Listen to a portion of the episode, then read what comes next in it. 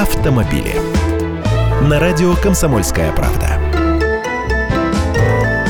Здравствуйте, ОСАГО – любимая наша с вами тема. В Российском союзе автостраховщиков определились с наказанием для страховых компаний, если они отказываются продавать полисы ОСАГО через интернет.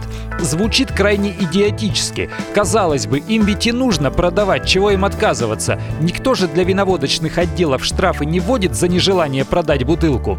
В случае с ОСАГО все иначе, они же хитрые там все, как три китайца.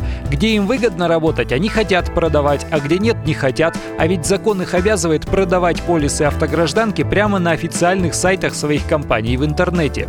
Так вот о штрафах. Если вы заходите на сайт страховой компании, но оформить полис там не получается, выскакивают глюки, ошибки, зависания происходят, это одно. По идее у них есть еще и система перенаправления клиента на сайт другого страховщика.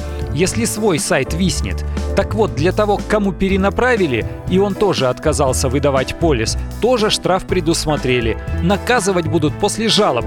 Не получилось у вас купить полис на сайте? Накатайте телегу в Союз автостраховщиков или прямиком в Банк России. У них на сайтах есть разделы для обращений.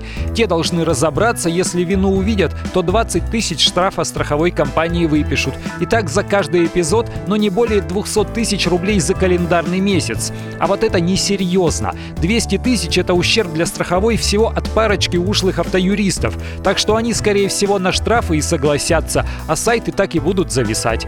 Я Андрей Гречанник, автоэксперт «Комсомольской правды». С удовольствием общаюсь с вами в программе «Дави на газ» по будням в 8 утра по московскому времени. Автомобили.